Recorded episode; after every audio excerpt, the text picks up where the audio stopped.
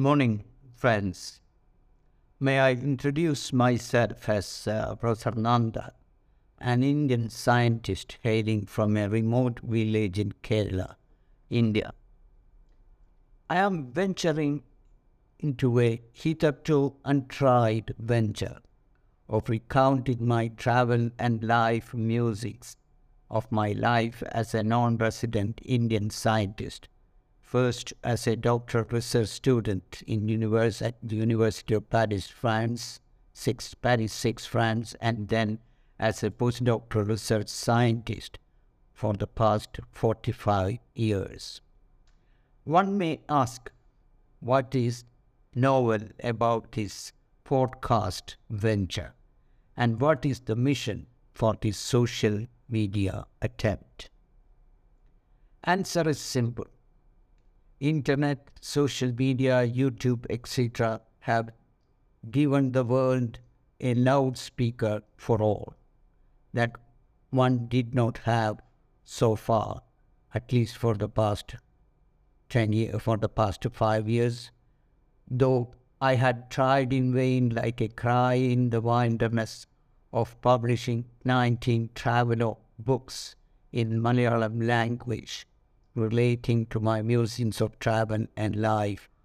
of the past 45 years. Since I did not have a literary or, or political grandfather, my musings and travelogues seemed not to have created a ripple or wave that I thought they could generate, and help the society and public to get enlightened from my humble words and efforts. Needless to say, till advent of internet and social media outlets of about five to ten years, loudspeakers were firmly in hands of vested interests and political masters and mafias. And they controlled the audience and decided who should listen to the diktats of the mafia masters. And the 99.9% of general public had no loudspeaker facility to shout back or to convince the public that those words or speeches coming out from the loudspeakers were lies, stunts, and dramas, and that the agenda of those controlling loudspeakers was to perpetuate the hidden agenda of the mafias or paymasters controlling the loudspeakers. So these controllers of working on working of loudspeakers were interested only in projecting and publicizing the ideas of their slaves and robots or their paymasters and making sure that those refusing to be slaves of the mafia's invested interests controlling the loudspeakers were snuffed out and their ideas not allowed to be heard by the public at large. And all newspapers and publishing houses and TV channels and public addressing systems and uh, book distributors, etc., were dancing to the tunes of these mafias and paymasters, and they also decided who should control the affairs of the countries too. The fact that I was refusing to dance to the tunes of these mafias and political mafiosis made me an untouchable or pariah and given and not given access to the loudspeakers and since Kerala ha- state has been under octopus control of these political and religious mafias for more than 50 years, more, for more than 50 years, they made certain that very few of Keralites were my, made aware of my travel books and used every trick or loudspeaker trick to paint me as not worth listening to and not one of the members of their slave gang or a member of a gang of cheerleaders of the mafias and power brokers. Of course, there are thousands and thousands of even highly educated Keralites and Indians ready to sell their brain and conscience to these mafias and power brokers and loudspeaker handlers. And why not? These slaves and highly qualified human robots are rewarded handsomely by the mafias and rule and rulers with awards, gifts, and luxury houses and villas, and with diamonds and foreign trips, with facility to stay in seven star hotels with their families.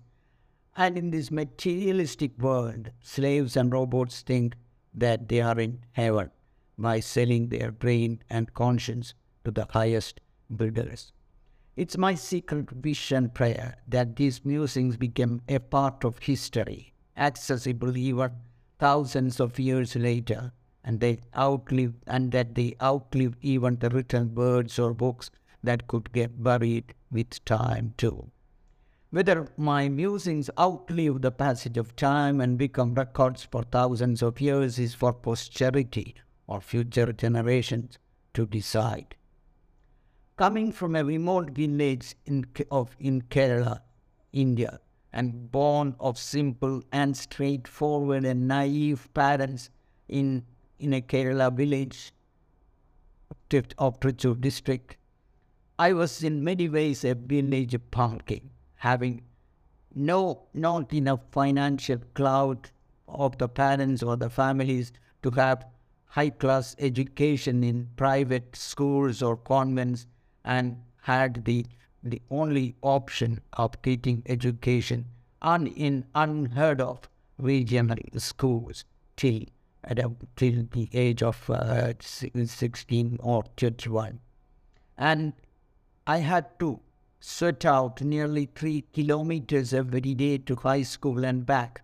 and having no money, though partly though, either to pay for an erratic bus passing through the village or even to indulge in some delicious food items on offers on offer in the hotels or bakeries in the village and surroundings. My late father, Richard Narayanan Nair, was a legendary Ayurvedic physician and a karma yogi and having no desire to make or mint money was generous enough even to give money to beggars or to buy Ayurvedic medicines for their illnesses or health problems. So very little money was on offer to the nine children to splash around and my mother, a great devotee of Lord Shiva and Lord Guru Guruvayurappan, and the Lord Shiva being the deity of the temple in Padikaparam in our locality, just a few meters from our house. Seemed and she seemed to be working 24 hours. And her morning prayers to Sun God to provide blessings to the children's long life reverberate in my ears even now too. I consider it as a blessing of Lord Shiva too that I was able to get a loan scholarship for my college education and to get a lucrative scholarship of about 250 rupees per month, better than the salary of a government servant or clerk, to do my master degree in human physiology from the reputed medical institute, JIPMER Pondicherry, and to secure first class first rank in MSc examination of Madras University too. I am delighted to say, to say that it was those divine blessings of Lord Shiva that enabled me to secure the French government merit scholarship for doctoral research studies in Paris University and for all the comforts that I was able to indulge in for the past 45 years. Thankfully, after my doctorate in, in University of Paris, I was able to work as a postdoctoral research consultant in a reputed hospital in Paris and then to work as a faculty member in a reputed medical school in the Middle East and to be even the professor and chairman of, a, of the obstetrics and gynecology department in a reputed medical school. Besides, I was able to get an award for, as the uh, an honorary award as honorary doctor of medicine from University of Timisoara for my contribution to research in the field of obstetrics and gynecology and I was able to publish nearly 100 research papers in international journals and then research publications and then I was I feel glad that a lot of my research has contributed a lot for increasing the uh, my uh,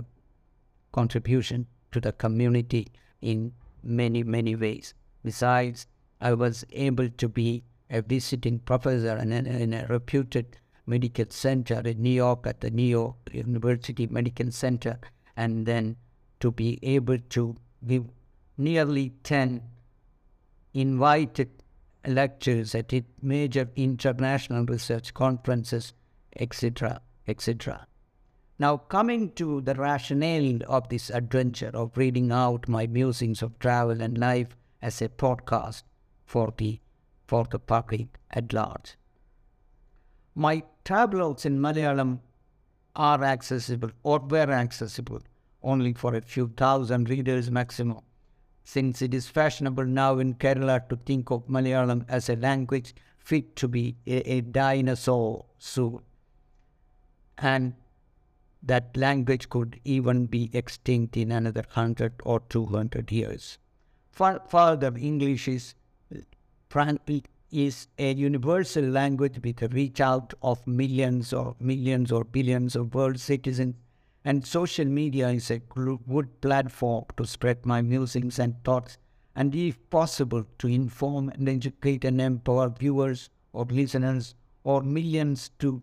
of youth to have access to a view different from theirs and from someone who has seen the world from a different angle. It is my wish that my musings provide the fire in the belly and belief to thousands or thousands of desperate youth or helpless youth and to believe in themselves and to and to believe that with perspiration, with hard work and and dreams and with hard work, even a fish can fly. To start with, I plan to read out my music so my travel and life of about eight years in Paris and France, and later I intend to read out musings of my travel and life in at least another 19 countries later too. Most of these musings have been compiled in travelogue book form in Malayalam language earlier, as a first edition in March 1990 under the title Eight Years in Paris or Paris in Retroversion and distributed by DC Books Kottayam. And the second edition of the travelogue under the title Paris Diary in 2006 and distributed by Nishagandhi Publishers in Indianapolis, Trichy. Proof of inclusion of, uh, further, I was fortunate to get entry into the prestigious Limca Book of Records for being the only Indian to have written the maximum number of travelogue books in any Indian language, that is Malayalam. Dear friends, please support my podcast, and I'll be delighted to hear your case or brickbacks, and will be delighted to reply to them as and when I can. Thank you very much indeed for your great support.